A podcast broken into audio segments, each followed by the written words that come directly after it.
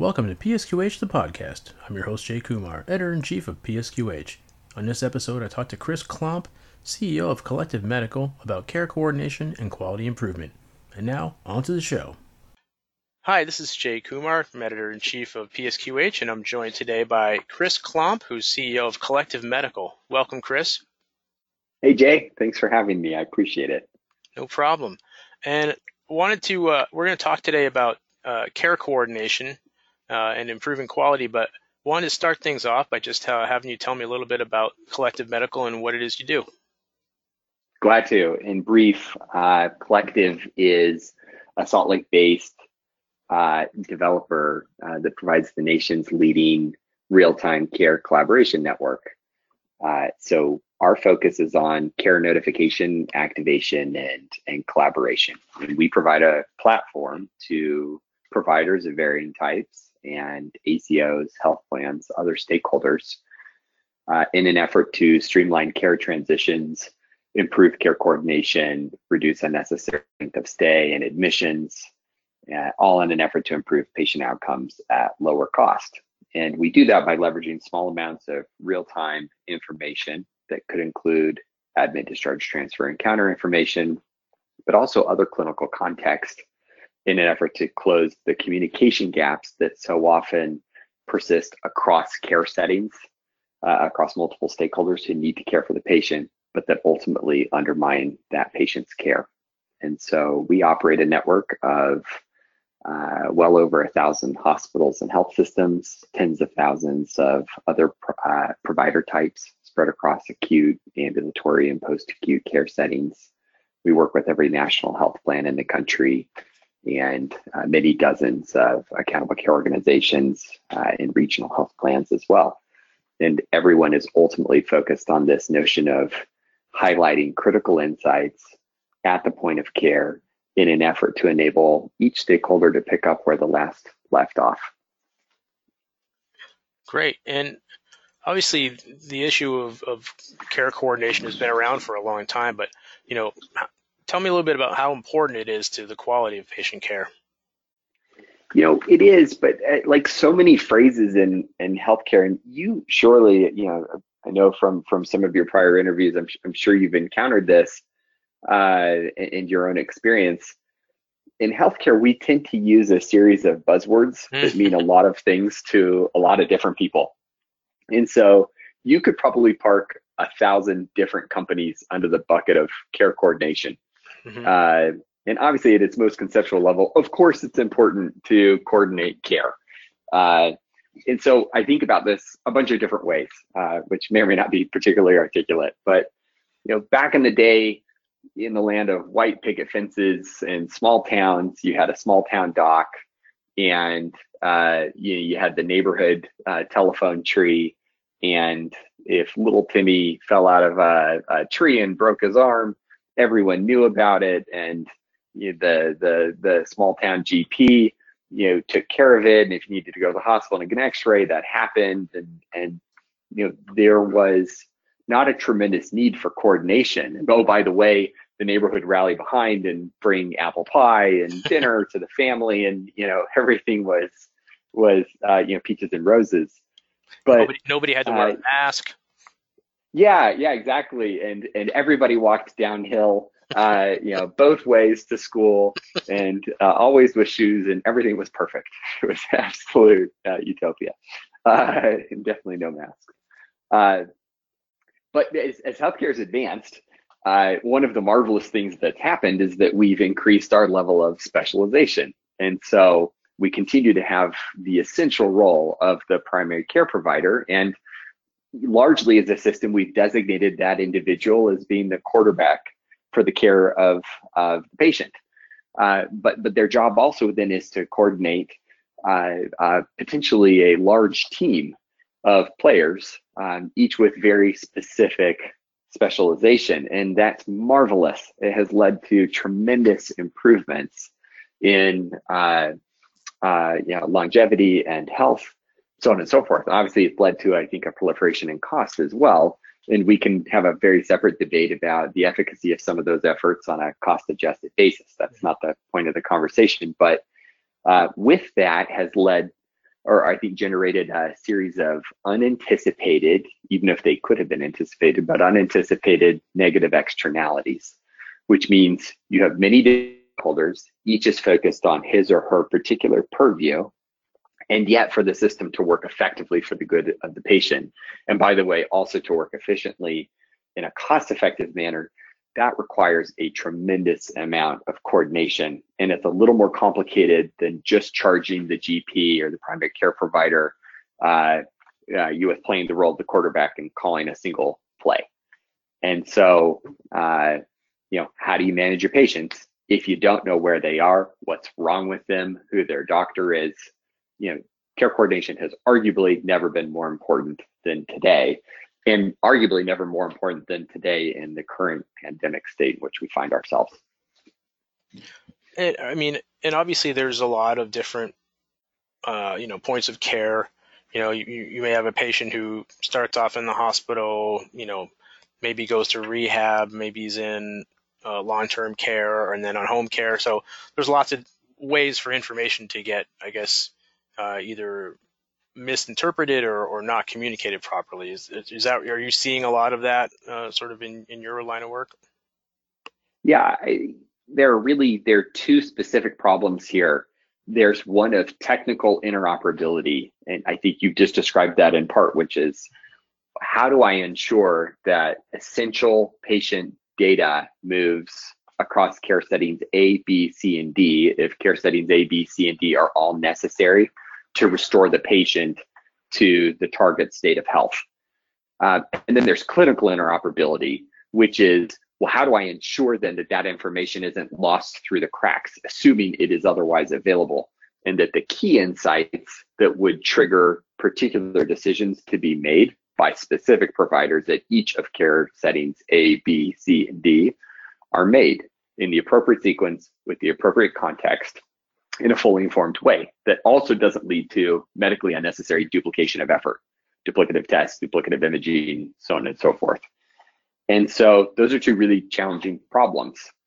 Uh, uh, and yet both are essential to solving this notion of quote unquote care coordination. We're not, there's not a dearth of data. We are awash in data. Mm. That's not the problem. The, the, the, the trick is how do we get signal instead of noise in front of those best positioned to take action on that signal for the good of the patient at the lowest cost possible. So that's what we're focused on. And I think as a as a community, as a industry, that's what we need to continue to be focused on.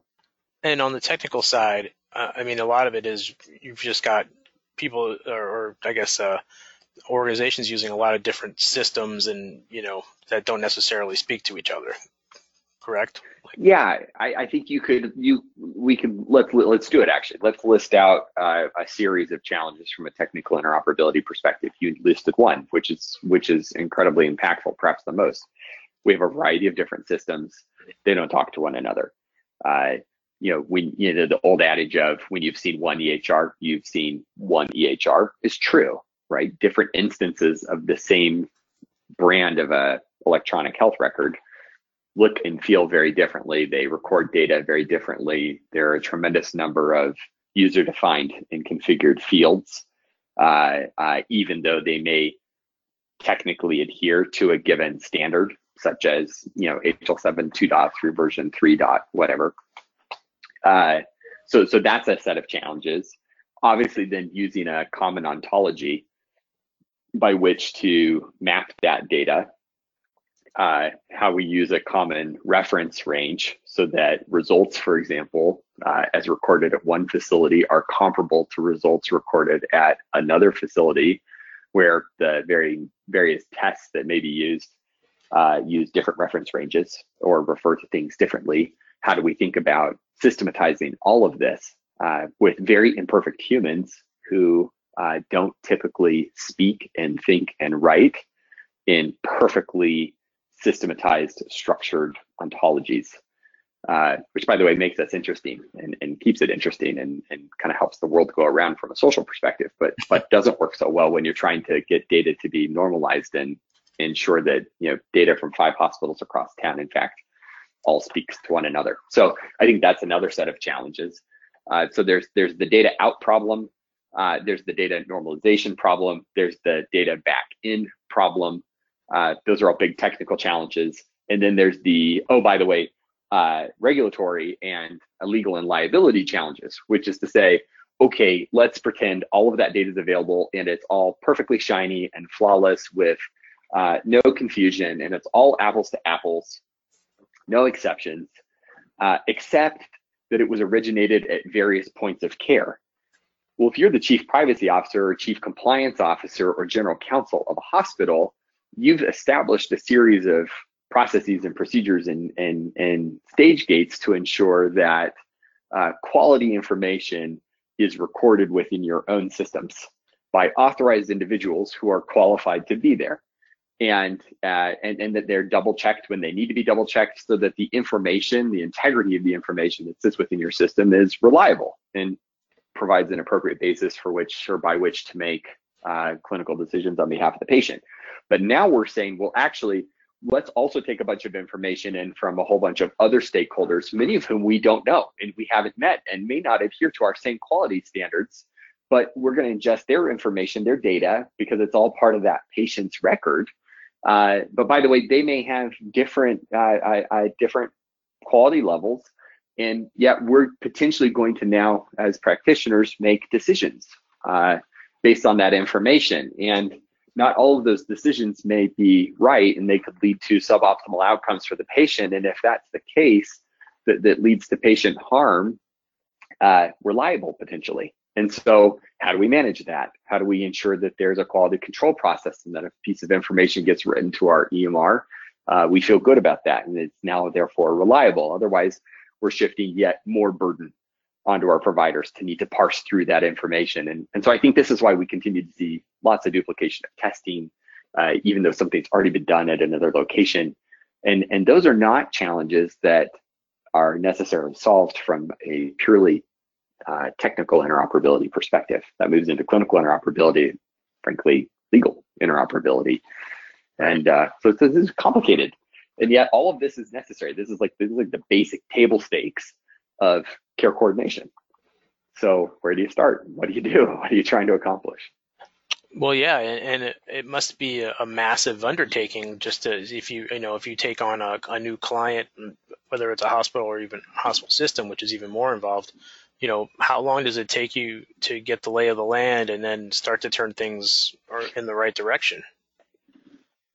Well, uh, to be clear, as much as I'm I'm eager for us to do more and more, uh, collective is focused on, I think, a very, uh, we, we focus with a very narrow aperture on a specific area of quote unquote care coordination. And that is, we're, we're operating in a world where we see tremendous progress and execution by health information exchanges across the country who have learned, learned from prior mistakes, who have continued to improve their services, who have continued to improve and refine the quality of data that they're able to extract, transform, and then reload back into another system, moving it from point A to point B.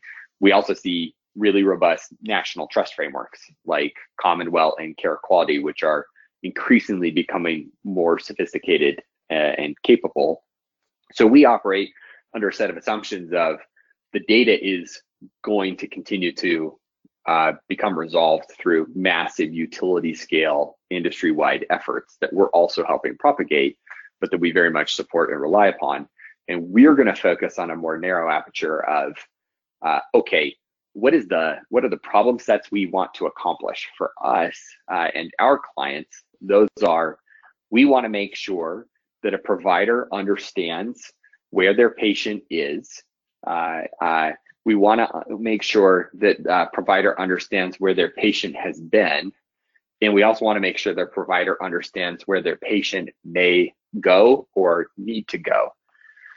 And then we need to help that provider be aware in a way that works for them from their own clinical workflow perspective and doesn't become an encumbrance uh, or an annoyance uh, or worse, a detriment uh, to their, their quality rendering of care.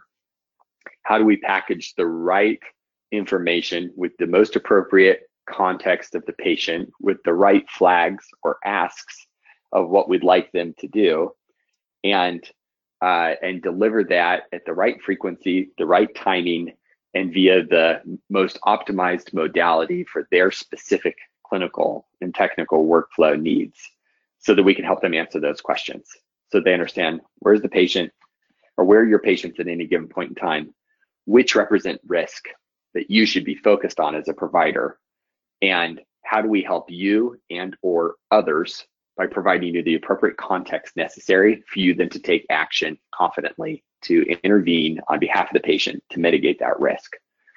And so that might sound like a lot, but it's actually a pretty narrow focus. Mm-hmm. Uh, and I think that focus leads to success. So rather than the field of dream style, if you build it, they will come, we take a very different approach, which is let's start with the least amount of information necessary with the fewest stakeholders necessary with the least amount of behavioral change required in order to affect a series of workflows to solve a very specific pain point or problem for a client or community. And as we as we post wins as we accomplish those uh, objectives then let's expand iteratively from there. So we have this principle called relentless incrementalism we take a highly incremental repro- approach, but we pursue that relentlessly until all of a sudden we're starting to affect large scale change across entire communities, states, or regions. Uh, but but but starting at you know small and humble circumstances. Does so, that make sense? Yeah. Um, so are you working directly with caregivers in terms of providing information or? Very much. Okay. Yes. So so we might. Uh, here's an example uh, uh, we might be working. Let's actually build on the example you provided. Uh, you've got a patient who uh, is scheduled for a surgical visit at an acute care facility, uh, but who uh, you know with suffering from osteoarthritis and needs a but otherwise you know relatively healthy, though struggles with a history of COPD. And so, based on that risk profile, we're already anticipating that the patient will have a target length of stay of 10 days in a, a, designated skilled nursing facility, after which they'll be discharged to home and uh, so reported for another um, a month with uh, periodic home health visits.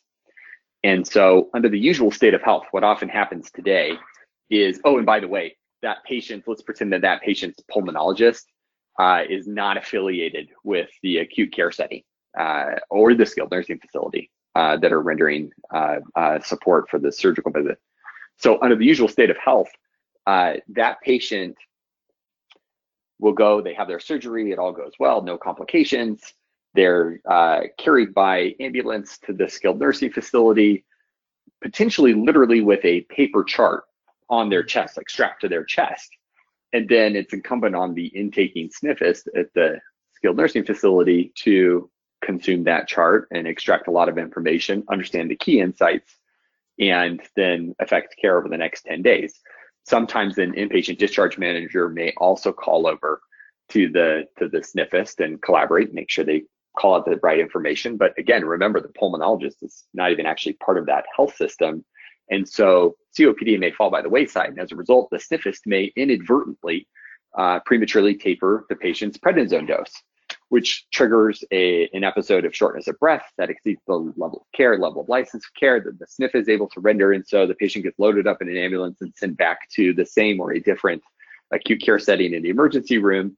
The emergency doc is sitting there saying, okay, I've never seen this patient before. They may or may not have been to this facility before.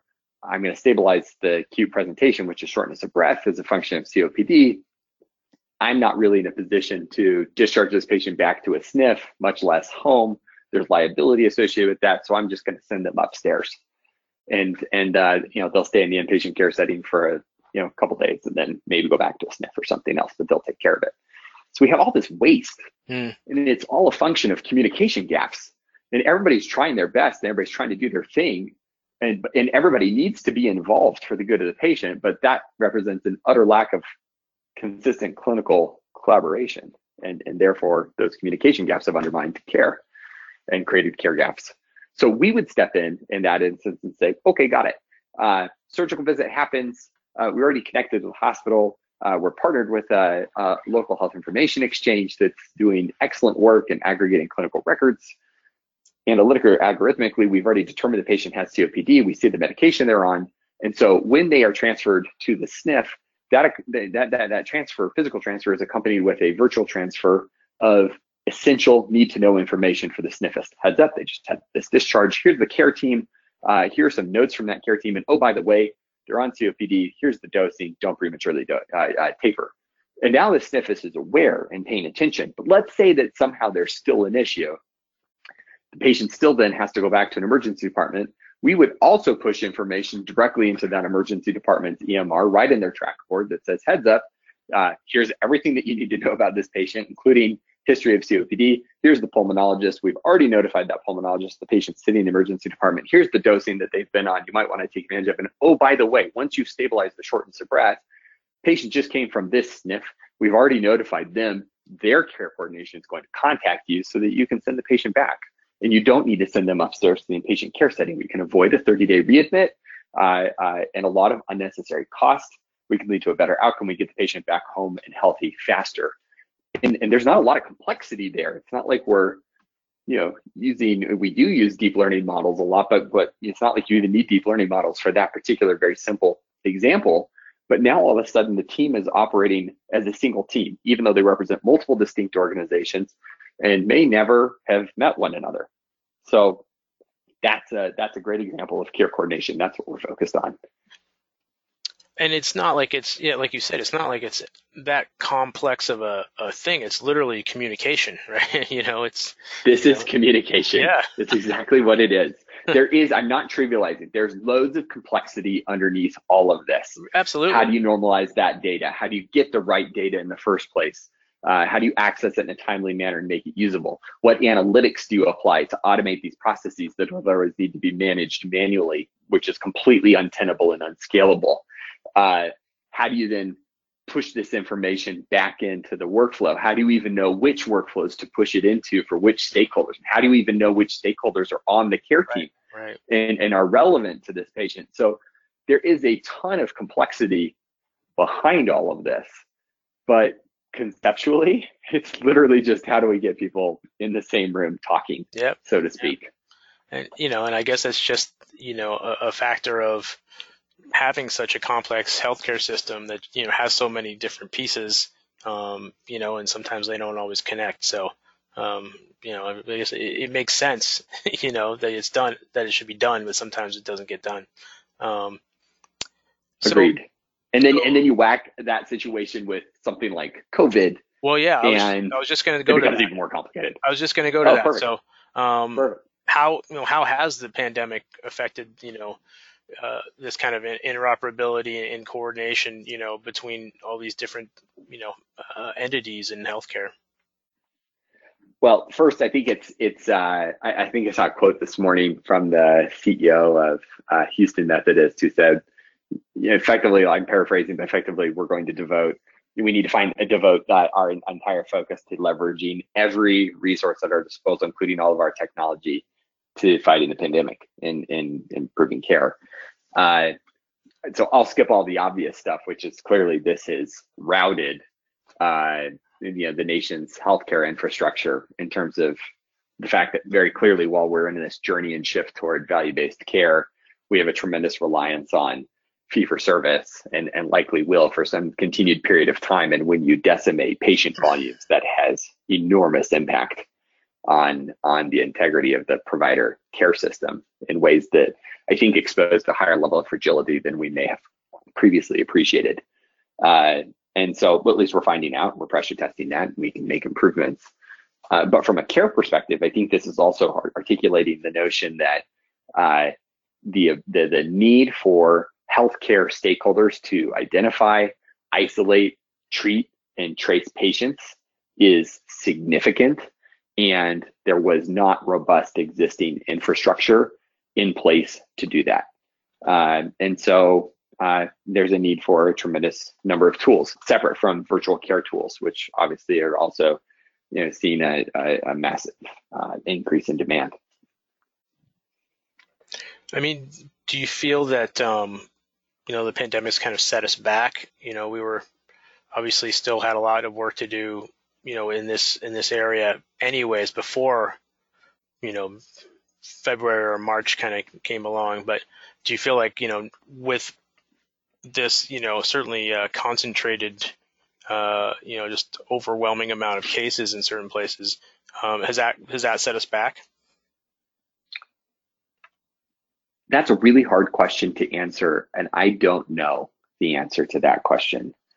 Uh, we sit in a unique, from a vantage, unique vantage point in that we work with so many small and large health plans and so many large and small health systems and other providers across the country. And so we're obviously actively engaged in dialogue with them and have been, particularly over the last many months. And we are seeing widely varying responses to the pandemic and how that is influencing individual, let's focus on health systems, for example, individual health systems strategic plans uh, in response to risk taking, uh, uh, fee for service, population health management, and otherwise. And so, on the one hand, uh, of the spectrum, you see health systems who are saying, we are doubling down our investment or tripling or quadrupling it. Uh, these are generally systems that had fairly significant reserves and the ability to weather the storm a little bit better, who are saying we're going to invest in more virtual tools. We're going to invest in more digital health tools. We need even better data than we already had. We need to be able to parse that data in a more sophisticated way than we've been able to do just with our EMRs. And we need to take on more risk because that would allow us to weather this storm more effectively. Right? The payers have done pretty well so far in the pandemic as elective volumes have gone down by and large. There's some exceptions, and obviously there's some idiosyncrasies across varying lines of business, but but so far pretty pretty well. And that might change obviously as commercial volumes decline with upcoming open enrollments given an increase in unemployment. But that's pretty good. So if you're in a fully capitated risk structure and you're a provider group who's taken risk and is receiving a risk premium uh, to care for a patient population, you might be better positioned in this type of circumstance. So there are health systems who are saying, we're going to lean in, we're going to accelerate our, our uptick or adoption of risk as an organization and go really hard.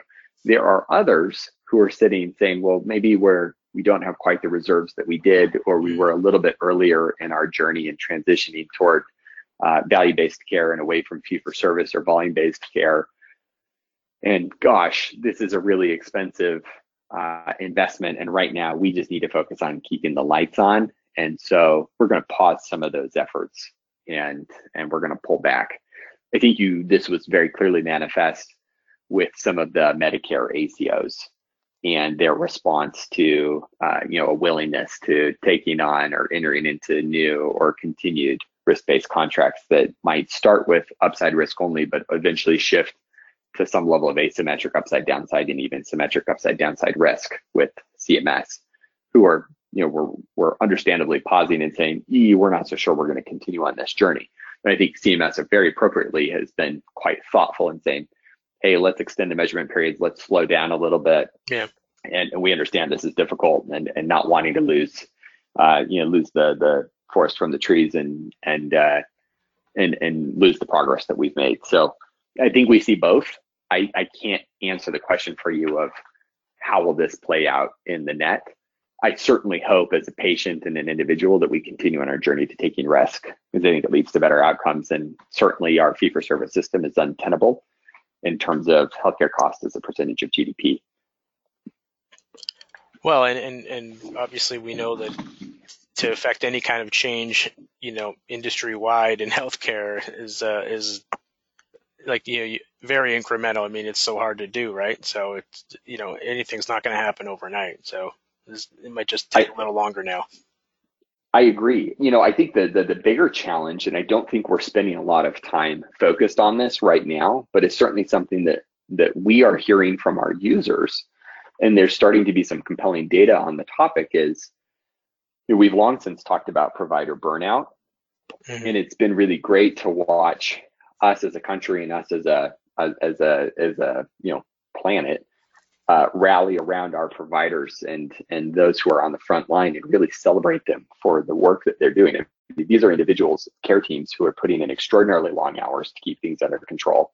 They're willingly placing themselves and their families at risk in service of their communities in ways that are uh, very likely and proving to be detrimental to their own health in what I think is a continued reminder of the self-sacrifice that leads uh, the, the, the manifestation of those who who enter the healthcare profession.